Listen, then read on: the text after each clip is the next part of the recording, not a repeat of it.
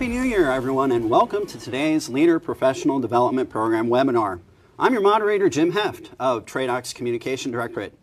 Our topic this session is a very timely one ethical leadership, and we're pleased to be hearing from two outstanding leaders retired General Carter Ham, President and CEO of the Association of the United States Army. And hosting today is the 17th Commanding General of U.S. Army Training and Doctrine Command, General Paul E. Funk II. Gentlemen, welcome. Thanks, Thanks Jim. I really pleased. So, I know the generals do have a wealth of information on this particular topic, but we're also going to be checking throughout the live stream for your great questions on Facebook and the TRADOC watch page. If we happen to not get to those questions, we will share several supplemental short videos over social media, especially on our LinkedIn channel, which is at U.S. Army TRADOC in the uh, coming weeks. Finally, continue the conversation and build your cohesive teams in your squadron unit. Take what you learned here today and talk about how it applies to your team. With that, I'm pleased to introduce TRADOC's Commanding General, General Funk. Thanks, Jim. And uh, uh, let me just take a minute and introduce, uh, and, and actually, he needs no introduction. And uh, but let me just talk a little bit about the, the experience of uh, General Carter Ham. What a tremendous opportunity to hear one from one of the most ethical leaders I've ever met in my career. He and I share a uh, common commonality of actually commanding the Big Red One. Uh, he has been a, a, factor in my life since I was a very young uh, lieutenant colonel, and he is uh, one of the great leaders of our Army. He has since then gone on to lead in civilian life and has led an incredibly um, uh, selfless service life. He's commanded at every level. He, he took us through the, the what was at that time a hot button issue and now is uh, seems like it was in our rearview mirror, which was don't ask, don't tell. Uh, and, uh, and, and he was uh, there when we, uh, he was the overall commander when the Benghazi attack happened. So Carter Ham is not, is not, has, has not been tested. He's a tested, true, inspirational leader, and it's my opportunity to, to say welcome to TRADOC. Thanks for making the drive up the up the route, and thanks for being here with us, sir. Thanks very much for for coming today. Well, thanks very much, General Funk. It's it's really good to to be here with you today, and, and I appreciate the opportunity to, to talk about this. So, just one, you know, impolite to, to correct the host, but I'm going to correct the host. So, a hundred years ago, when you were just a, a very, very young, uh, young person, I think not even in the army yet, your dad was the commander of the National Training Center. That's right. And Captain and Major Ham was serving at the National Training Center in those days, long before I think you joined the Army. But uh, so my relationship with the Funk family is pretty long standing. That's right, absolutely. And he remembers those days very fondly as well. Absolutely. That was those were those were indeed good days, yep. different days than yes. we're encountering today. Yep, that's exactly right. Yep. So, uh, Jim, back to you. Let's get started. Yeah, we, let's get started and let's let's talk with the issue that everybody's talking about. Um, we've got a memorandum from the joint for the Joint Force uh, from the combined secret or yeah from the combined uh, generals um, and we also have a message to the Army community about the recent events at the Capitol. So I just want to read a couple quick excerpts that are directly applicable to what we're going to be talking about today. Uh, first, from the memo to the Joint Force As service members, we must embody the values and ideals of the nation. We support and defend the Constitution. Any act to disrupt the constitutional process is not only against our traditions, values, and oath, it's against the law. And then from the Army memo, the nation expects all members of the United States Army to follow the law and do the right things the right way, whether we are in or out of uniform. To maintain the sacred trust of the American people, it is important that all those who represent the Army in any capacity remain models of professionalism, character, and integrity. I, I know both of you have thoughts on the stunning actions of January 6th. So, so where do we go as an Army community and values and trust? Well, I think trust is the is the operative word. That that's really what the the, the profession of arms is based upon. Is that foundation of trust between leader and led, uh, between leaders and uh, civilian authorities, and between the Army the trust of the Army and the nation. And so I think it's, it's really, I, I think that, that focus on trust by the Joint Chiefs uh, and by the senior Army leaders is, is very, very appropriate. Um, these are unprecedented times. I, maybe not quite unprecedented in our history, but certainly in our lifetime, unprecedented uh, events. And the fact that I think that the, that the Joint Chiefs and the senior Army leaders, the Secretary, the Chief, the Sergeant Major of the Army, uh, felt it necessary to say, hey, remember who you are. Remember who you are as an individual professional. Remember who you are as an institution and remember where we are, what we are grounded in. We are grounded in that oath to the, to the Constitution. It's, a, it's an important reminder at a particularly sensitive and critical time for our nation. Uh, I could not agree more. And uh, uh, to tell you, uh, we hit on values. The, the Army's base is values, and it is on trust. And it is, in fact, uh, those things that make us the bedrock. We get the, uh, we get the privilege to wear the cloth of our nation. Every day, we have, to, we have to lead. This is the jersey of the greatest team on earth. We have to lead that in a better place every day. And to do that, we have to do things based on our values and based on uh, our laws and regulations. So I think that uh, um, never forgetting that we represent our nation is important to remember. I think in a situation like this, uh, couldn't be more apparent about that relationship between civilian authority and military personnel. And so I, I, guess the question in terms of ethical leadership, where, where do you find those lines? Yeah, so I think it's an interesting challenge. And, and it becomes, you know, this, this relationship between military and civilian. Um, well, the principle is never in question of civilian control of the military, civilian leadership of the military. That's that's that's established, well established uh, in our nation as as custom, as tradition, encapsulated in law, and so that's very fine. It, it gets a little bit more difficult in practice, all right. And, and I I recall one instance. I was a I was a, a, a one star serving at the Pentagon and was in a session with some uh, some folks from the National Security Council staff and on a particularly uh, fairly contentious matter, and we were kind of arguing back and forth on positions. And finally, one of the young uh, National Security Council staffers turns to me and just says, "Well, General, you just don't understand civilian control of the military." And I gave probably the most inappropriate answer ever given. And I said, I understand it perfectly, and it's not you. um, so it, it is understanding of you know what what is civilian control and that the authority that rests you know with those who are elected, the commander in chief, uh, elected the members of Congress who establish the laws, practices, and resources which are available to the military, and those who are appointed and confirmed by the, the Congress the Secretary of Defense uh, and the Secretary, the Service Secretaries.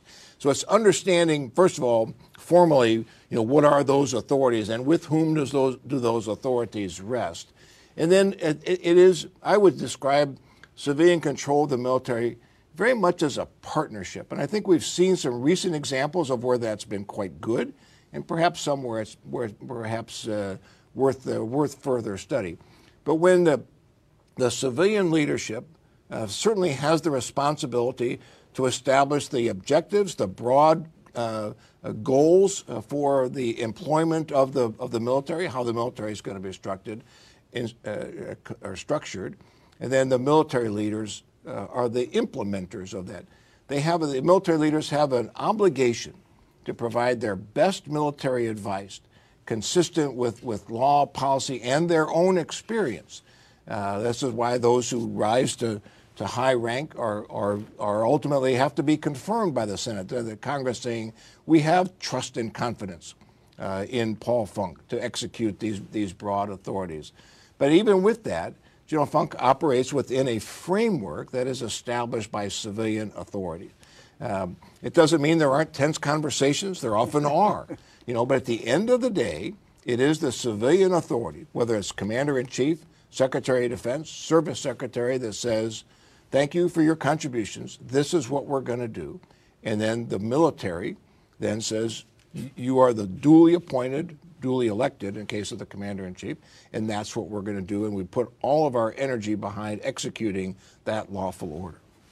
And, and both of you have been under intense pressure and scrutiny um, by the natures of your office. How do you how do you handle that in an ethical manner?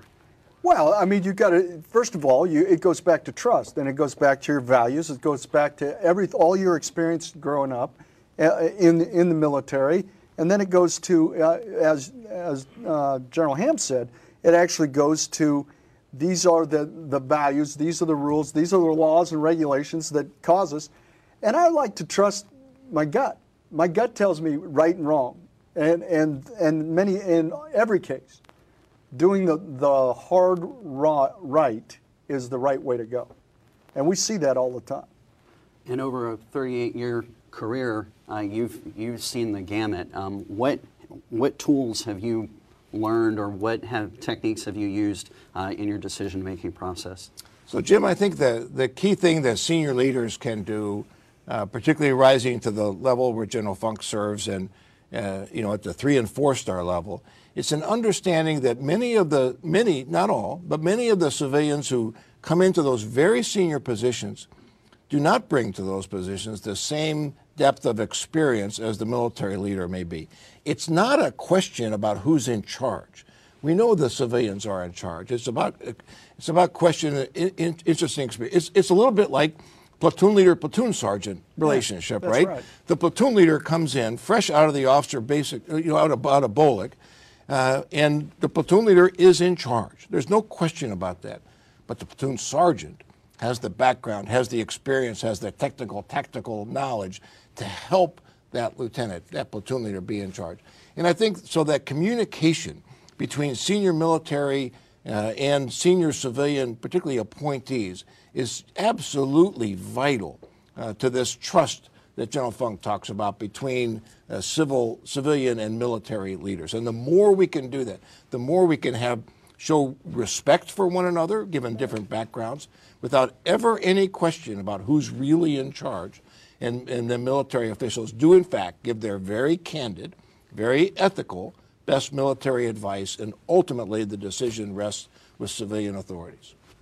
Absolutely. Uh, competence, candor, commitment, and then, uh, of course, uh, our ability to have the courage to, to advise to the strongest level. But once the decision's made, if it's legal, moral, and ethical, you drive it, and that's what we got. That's what we get paid to do. Now, loyalty conflicts and principles, uh, uh, do they ever come in conflict? And do they come in conflict main, mainly with like organizational practices um, or maybe things, personal agendas, things that uh, have maybe found themselves in the culture uh, for whatever reason? Um, what have you seen uh, throughout your, both of your careers in that, and, and how have you managed or dealt with them? I, I think there is a, I do share a bit of a concern in, in that regard. Uh, that that it's, a, it's to remind ourselves that in service, the loyalty is to the nation, the loyalty is to your oath, the loyalty is to the Constitution. Uh, and we sometimes get swept up in a, in a, uh, in, in a personal relationship with a, you know, with a particular sergeant major or a particular commander, or a particular general. Um, and it's not that, it's not that uh, you shouldn't be loyal to that Uh, to that senior leader, but that loyalty must always be subordinated to the broader sense of loyalty.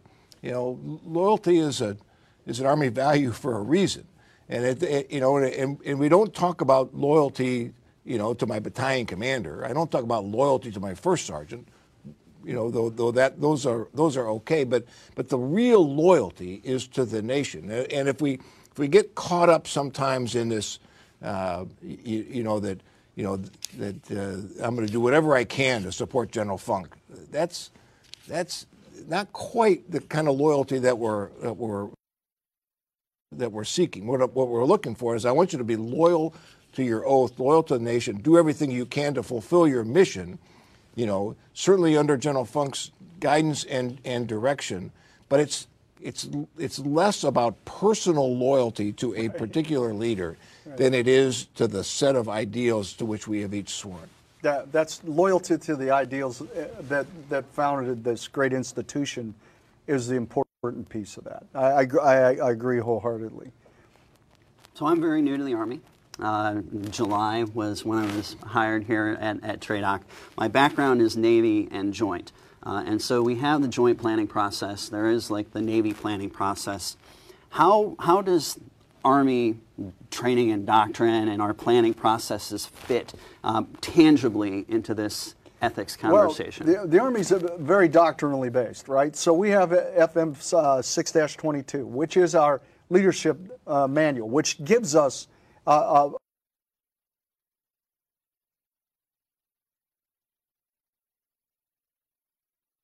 a framework to exercise and even provides examples and ways to attack uh, uh, ethical behavior in your, your, organizations. If we open our books and read the doctrine, we will see a, a, a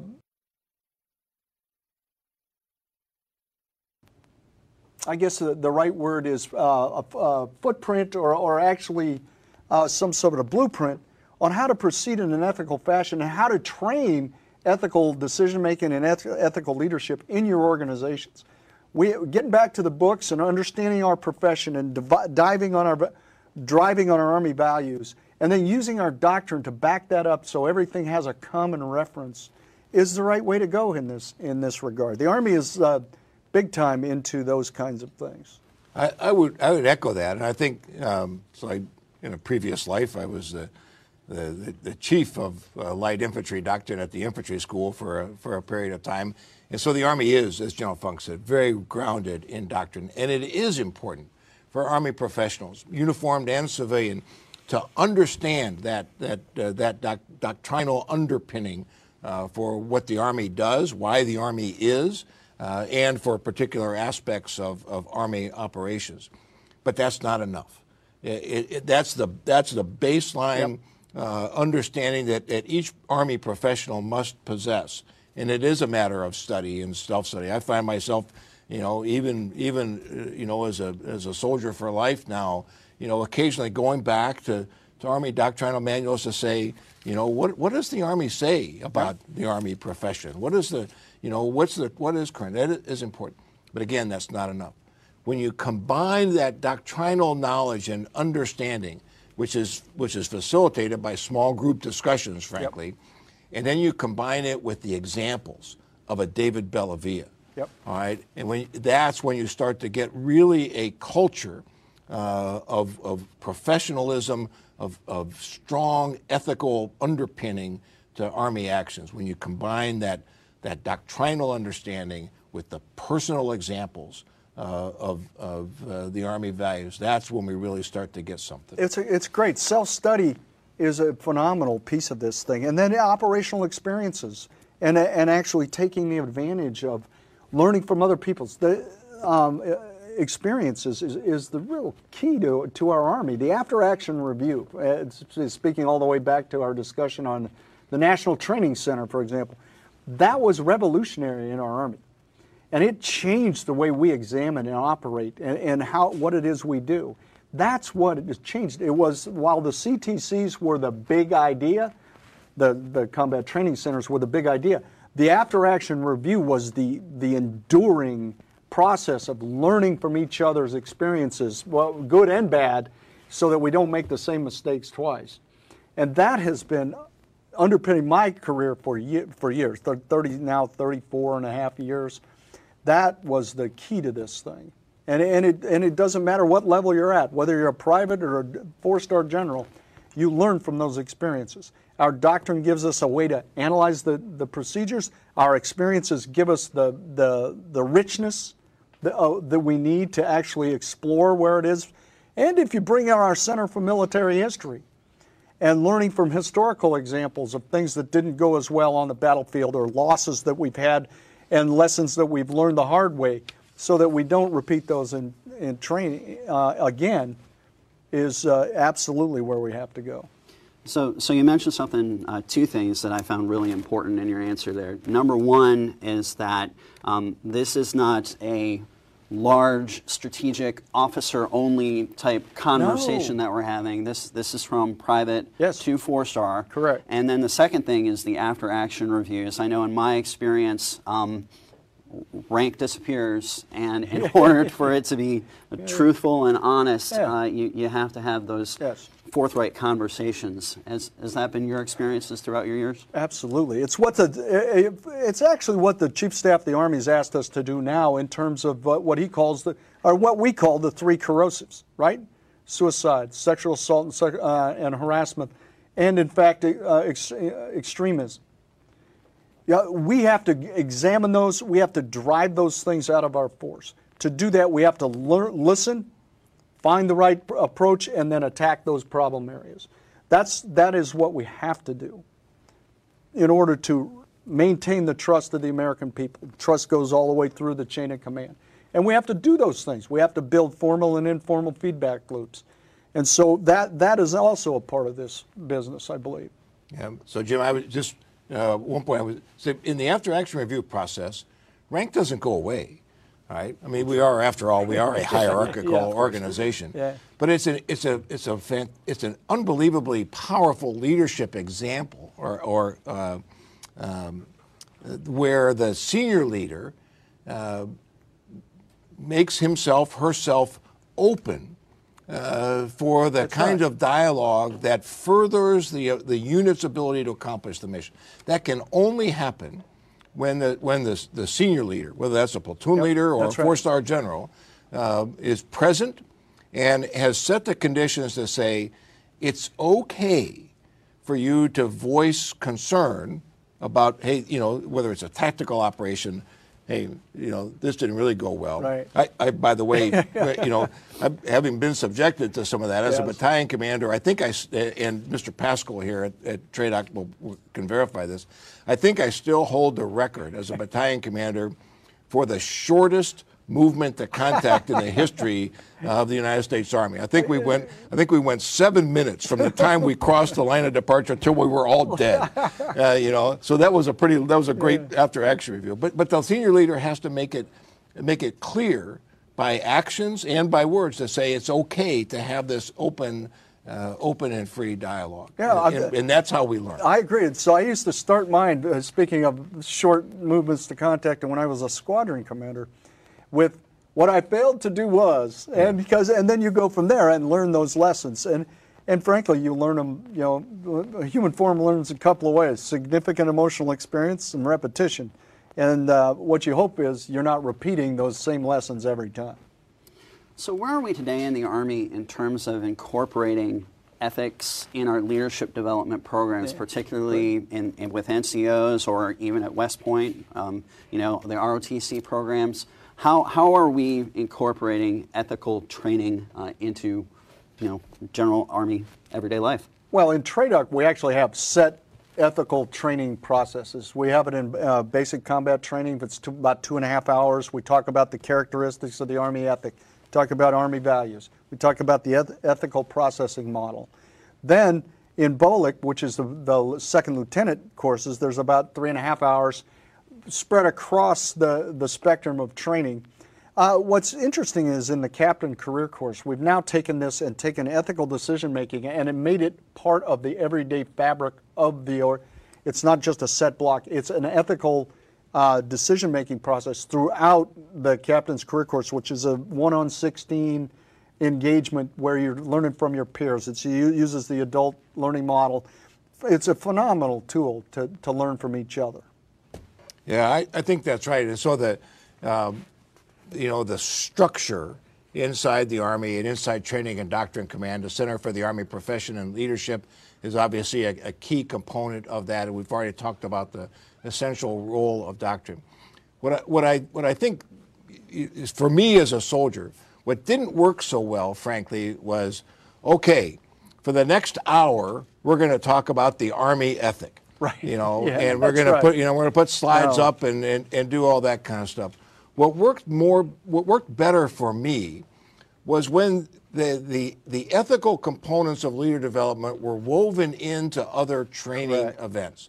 So whether it's a simulation where you in, insert an ethical dilemma that a leader has to cope with. You know, maybe it's a, uh, maybe it's a, a, a, a famine or a, a disaster that has uh, that has occurred in the area of operations. You know, you're trying to fight a fight, and then you've got this this other disaster. Maybe it's uh, i again in simulation or in a training exercise. It's leaders coming upon evidence of a war crime or or other. You know, and how do they deal with that? That to me was always more more useful to me in the practical exercise, in the situational training exercise, in, and in simulation, more so than sitting in a classroom and say, okay, ladies and gentlemen, for the next hour, we're going Yeah, to talk about right. the, you know, the, the law of land warfare or something like that. Uh, that was the trade-off of old. I will tell you now, Yeah. uh, you can go to the Army Training Network at any time and have situational training exercises on ethical behavior, everything you can imagine, from uh, from leadership dilemmas to to what we're going to do in terms of uh, uh, DE and I.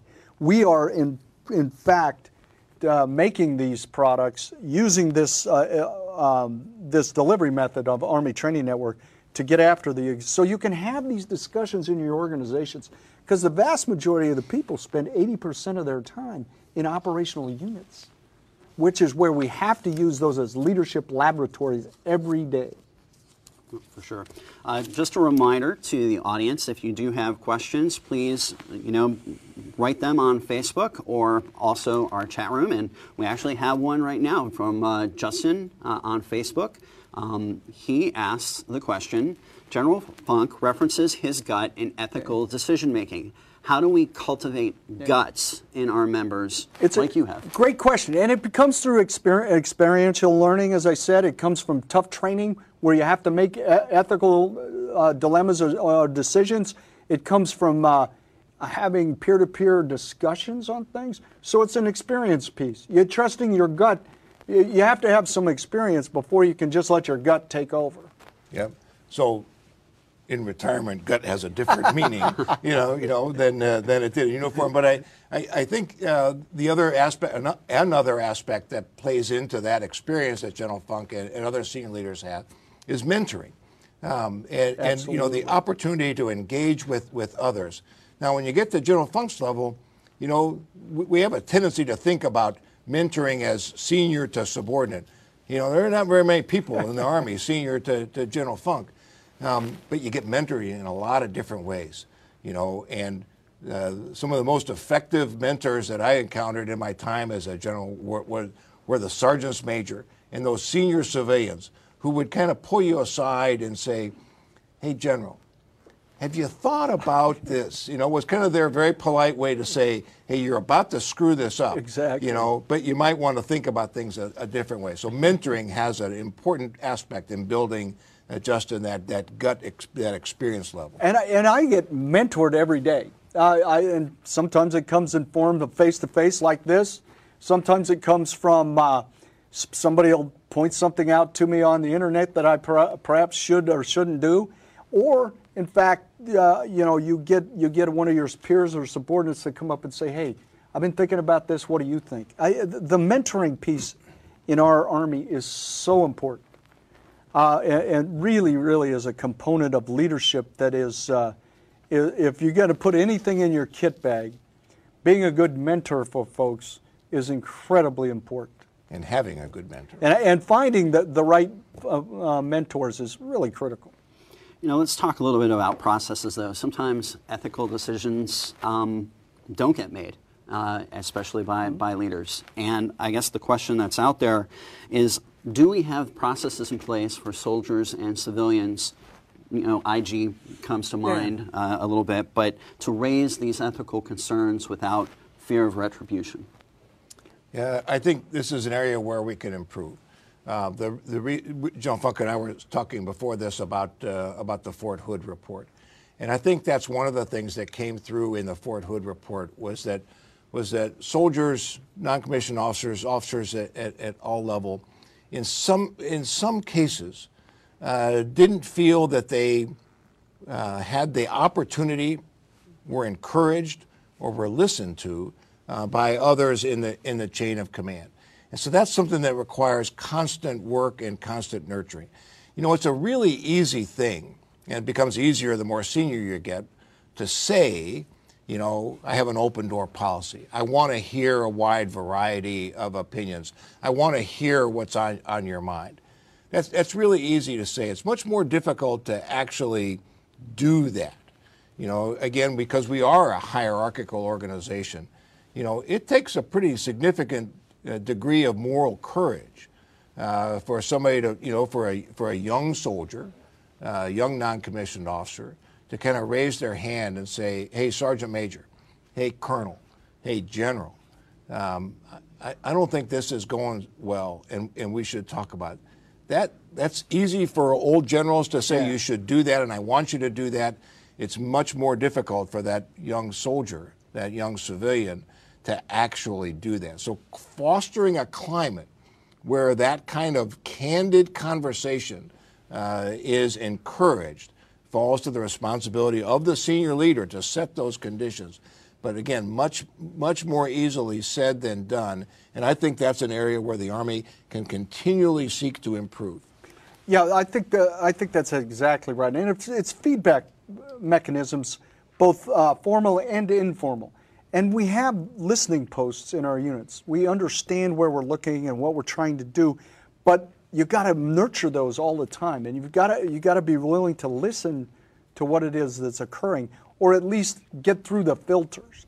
And, and the moral courage to, to come up and stand up and say these things uh, is, is right. And so I think the more we can, we can build feedback loops that are trusted, the better off we're going to be. Yeah, we've talked a lot about trust uh, throughout the course of this conversation, and I think it's important again that we, we look at trust as something that takes a really long time to build, and it can be eroded, evaporated in an instant. How do we foster that culture uh, of trust and continue to, to improve and grow it? You got to build on trust every day. You got to. You, you, I told you, you know, you, we get we're trusted by the American people to wear the cloth of our nation. Well, we have to do that in an ethical manner. We have to understand what it means that the American people expect of us. They expect more of us, and we should uh, we should own up to that. And, and where we fall down, we need to conduct an after-action review and then make changes and then drive on. The people need us to be trusted, a trusted institution in this nation, and that's what we ha- have to strive for every day. I, uh, I, I, if I may, if I may, Jim. So I, I hope some of you had an opportunity yesterday. This is a shameless plug for AUSA, but we had the opportunity to have a conversation with Sergeant Major of the Army Grinston, and this is one of the areas that he that he spoke to yesterday. He says he says think about this.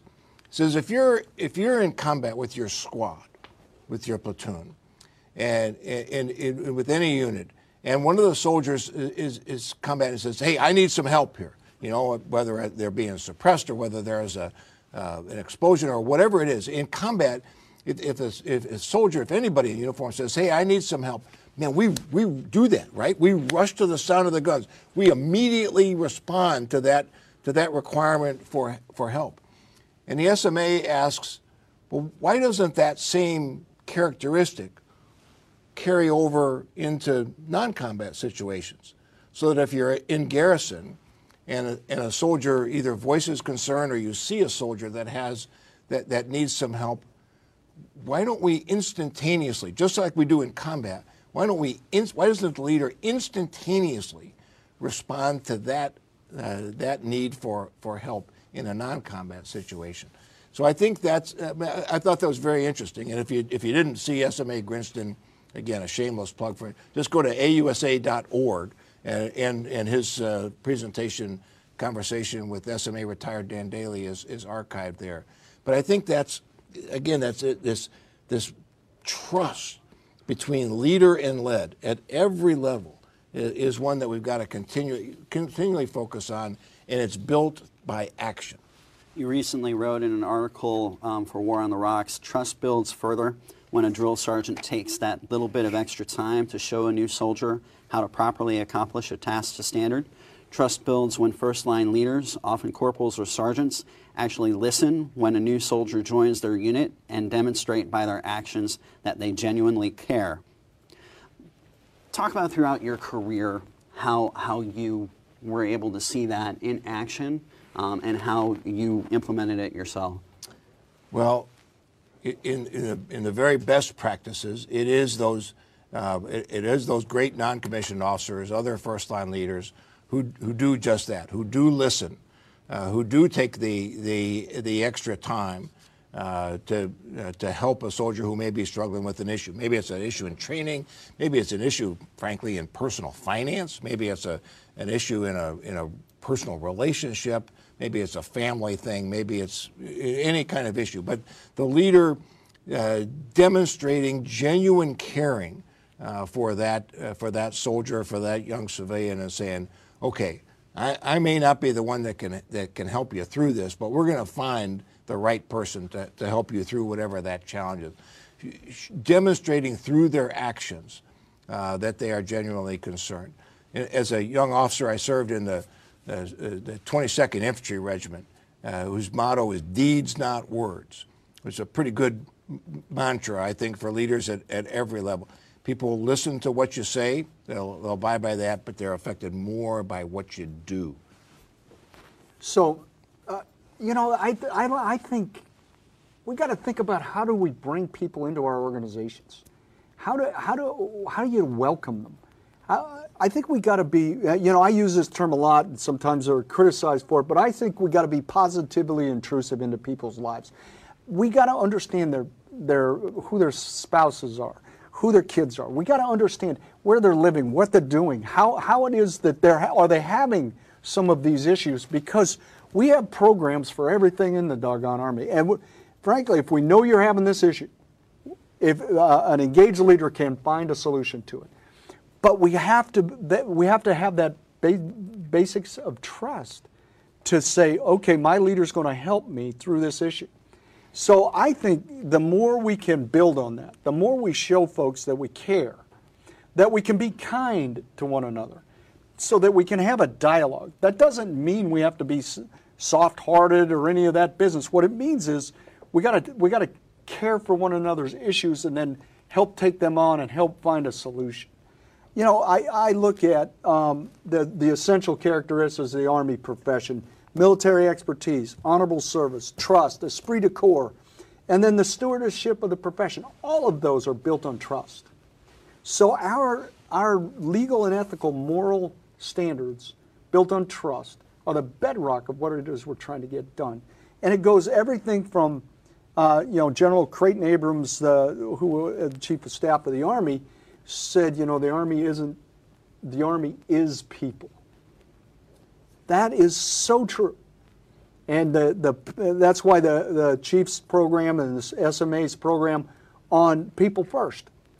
That's what it means. It's we got to care enough about each other as individuals to make our units, organizations, and structures stronger and better. That's what we got to be able to do. And inherently, what you're talking about is Funk fundamental number 25. Yeah, that's, the Army is a people business. It is.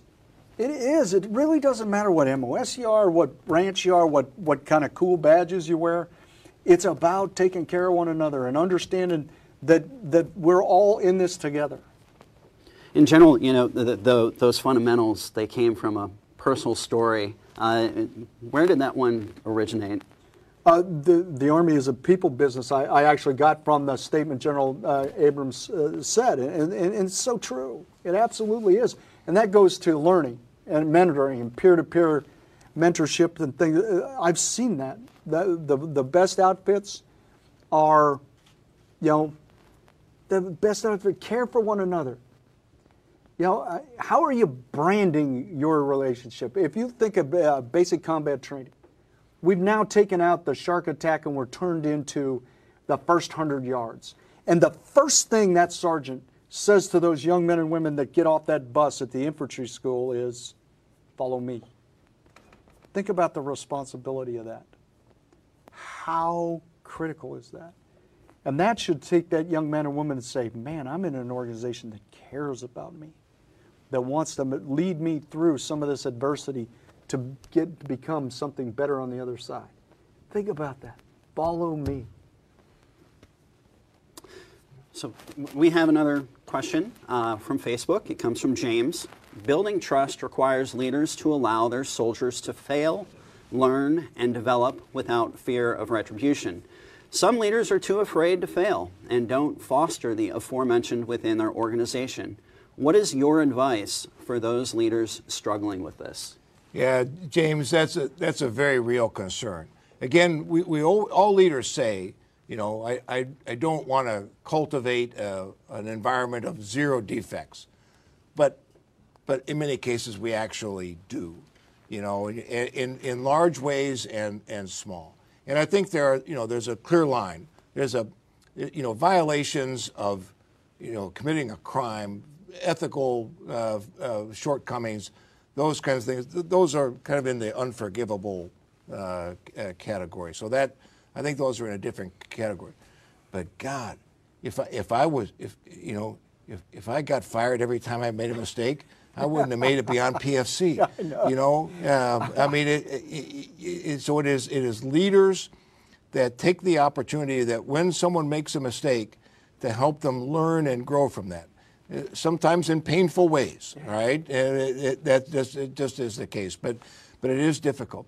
But I also worry that that in our in our environment, um, in, in the in the army culture, that we've we've we've sometimes made uh, uh, failure. We, we say it's not zero defect, but it is. So we expect every company commander to re, to report, you know, 100% completion of Every task. of, of every task that's that's assigned to them. Well, in reality, you know, very rarely does 100% of a company do anything. You know, somebody's on emergency leave, somebody's in school, somebody's you know, off doing doing something else.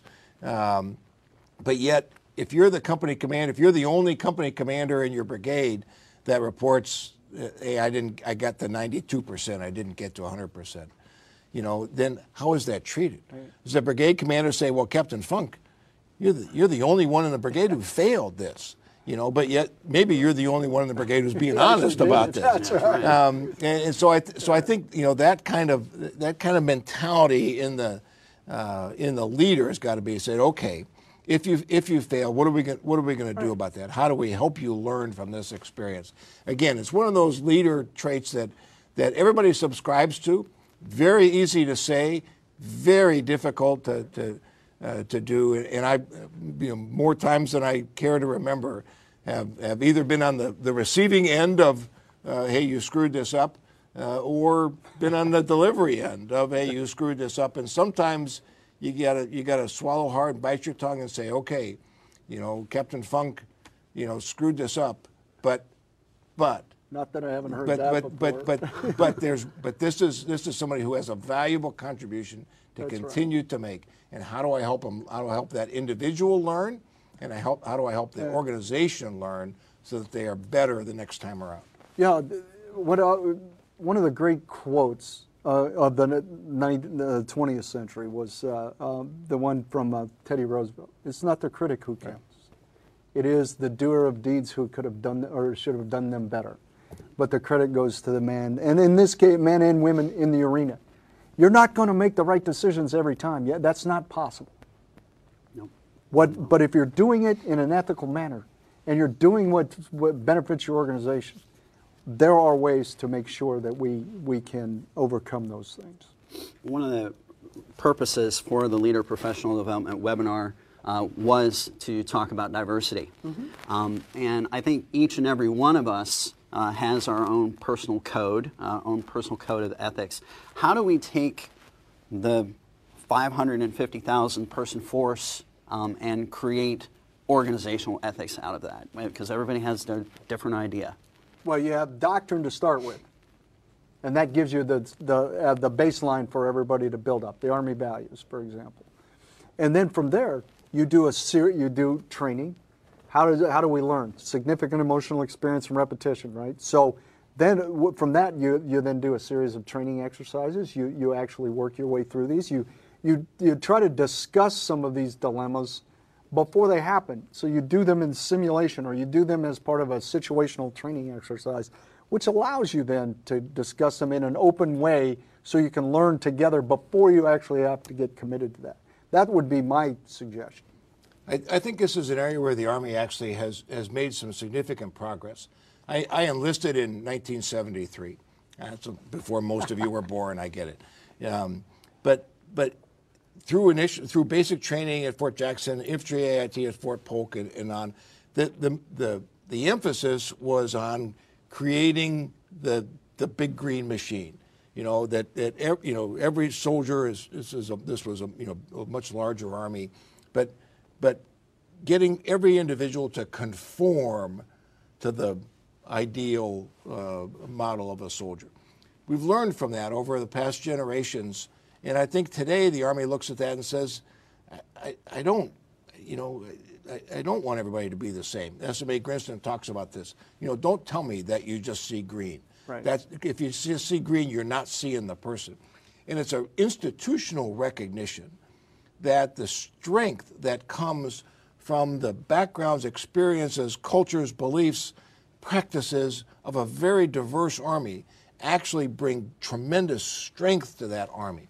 Yeah. In a simple way, in my view, the, the army should broadly represent the nation that it serves.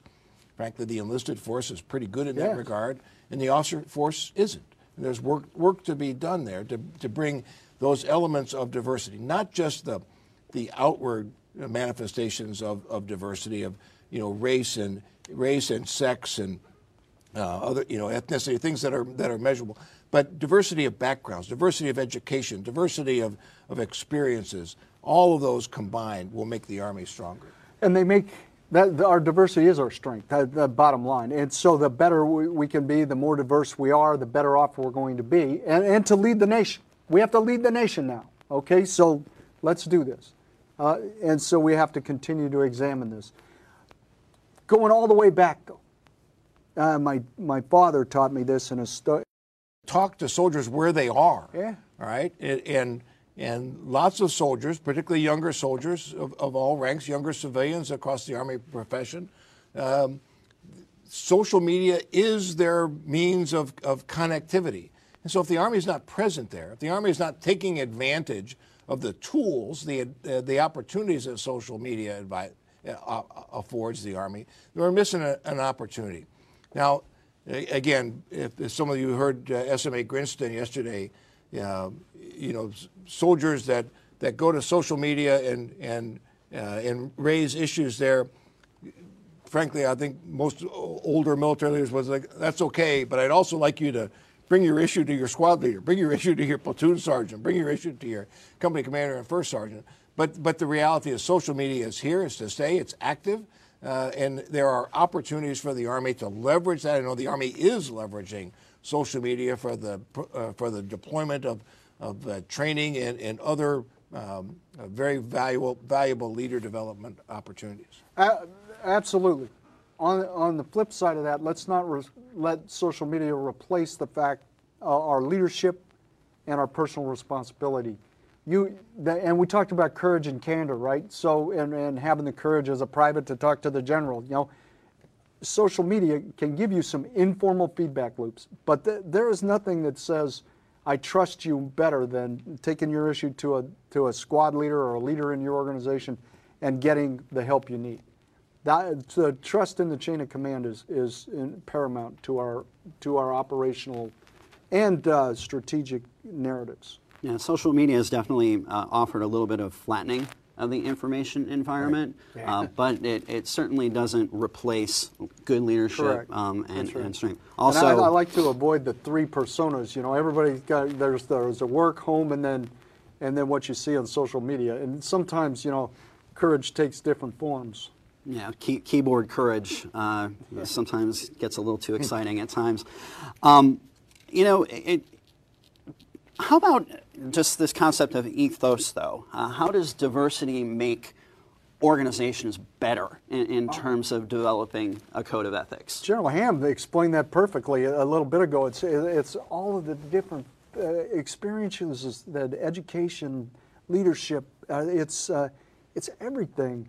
The diversity of thought, of, of uh, how you were raised, all those things bring us all together, even from what region of the country or nation or world you're from. Everybody brings a diverse uh, background. It's fascinating. I, I always ask two questions when I, when I give a coin or talk to talk to a young trooper. Why'd you join our army, and why do you continue to serve? And what I find from those is is this diversity of thought. I joined for some joined to get away from things, some joined to, to become part of something bigger than themselves, some joined for the college money. All there's a ton of reasons why they join. Why they stay is almost invariably about the people. Almost invariably. It's they like leading soldiers or they like being part of something bigger than themselves. Although the people that they have become uh, now grown up with are absolutely their friends, family, and, and it's a it's an amazing way to see this. So I think the, the our ethos, the warrior ethos, that that ability to say "send me," is so to our. But Jim, I think there are there, there you know, some some very strategic value in diversity, but there are also some very practical Yes. aspects of, of diversity. As a uh, as a uh, battalion commander in, in Germany in the in the, in the early '90s, um, some will recall there was a humanitarian disaster in, in Haiti, and, and a call went out across the army. They're looking for Haitian speakers. Well, it so happened that my gunner was a Haitian speaker. You know, he was 11 Bravo, staff sergeant, um, you know, and he says, well, I'll go. But nowhere in his record did it, did it, flex, did it show that. Uh, think about it in the reserve components. And General Funk and I, you know, share experiences in operational theaters with members of the reserve components who bring in, that bring in a, an extraordinary level of, of, uh, of experiences and expertise outside of their military occupational specialty that has that has proven incredibly valuable.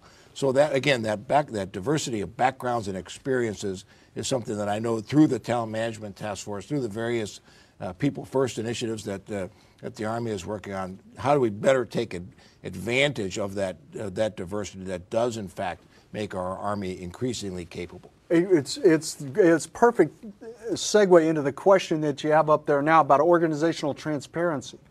And I talked a little bit about how do you bring somebody into your organization? Do you ask them what their strengths are? Where they where you, you know what do we usually do? Fill out this form. Okay, yeah, how many how many kids, spouses, where do you live on post? Do we ever ask what are your what are your experiences outside the nation? Do what what have you done? What languages do you speak? What are what are your hobbies? What do you want to do? How do you want to grow and learn? So you know, as a kind of a plug for IPPS-A, which is our new personnel and finance system, that's going to give us 27 different characters so of which to search. Those kinds of tools are what we're learning because from the wars we do because it goes to the great reserve components we have and the diversity and the depth of things that they can do. I needed uh, just a short war story when I was a brigade commander and we were in in Iraq in, in during the surge. We were doing we were being cops and bobs, right? So we were expanding our reach in a, almost an ink, ink, ink spot manner. Well, we- of course, we didn't have enough vertical and horizontal engineers, so we did a uh, query.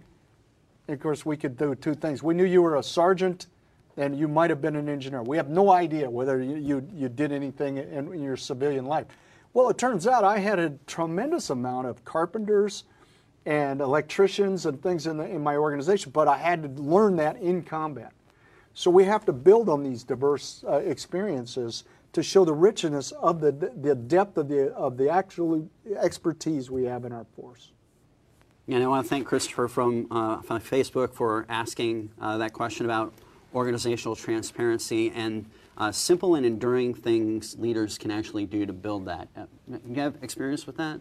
I do. So, so you know, Army leaders. One of the things Army leaders bring is, is the connection with those that they serve with. Um, so, being present, right?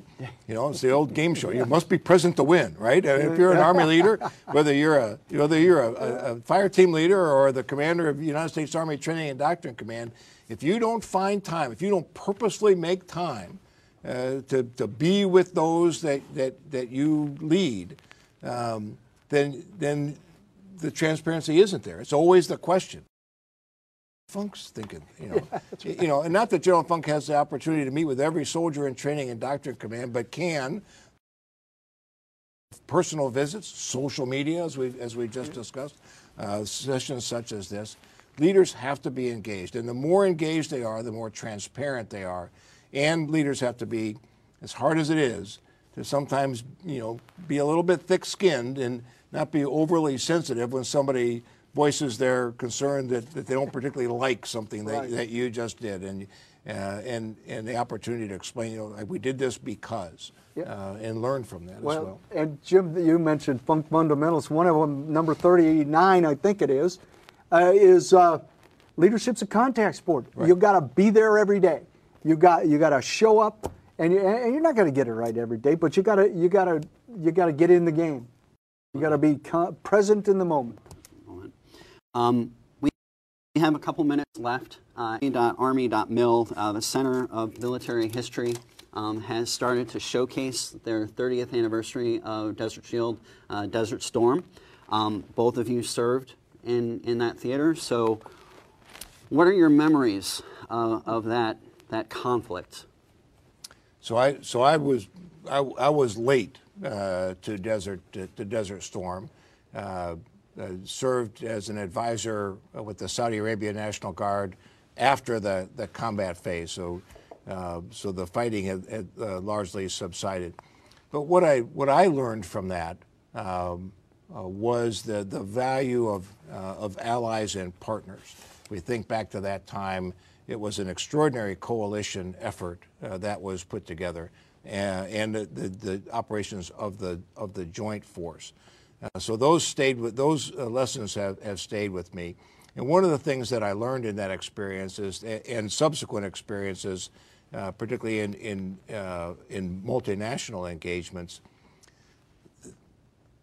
the United States Army, more more precisely, American soldiers, are held up in almost every country country as the aspirational ideal of professionalism and ethical behavior. Now, that doesn't mean you, your head should swell too too much, but it is an understanding that that in just about every other country in the world, they look to you. Uh, they look to you for the model of what an, the, the the behavior of a soldier should be. Competence, to be sure. Courage, absolutely, but a strong moral component uh, to your behavior as well. Yeah, character and commitment are, the other the C's to that. Uh, so, Desert Storm is a deeply personal thing to me. My father-in-law was the Army commander, commanded Third Army.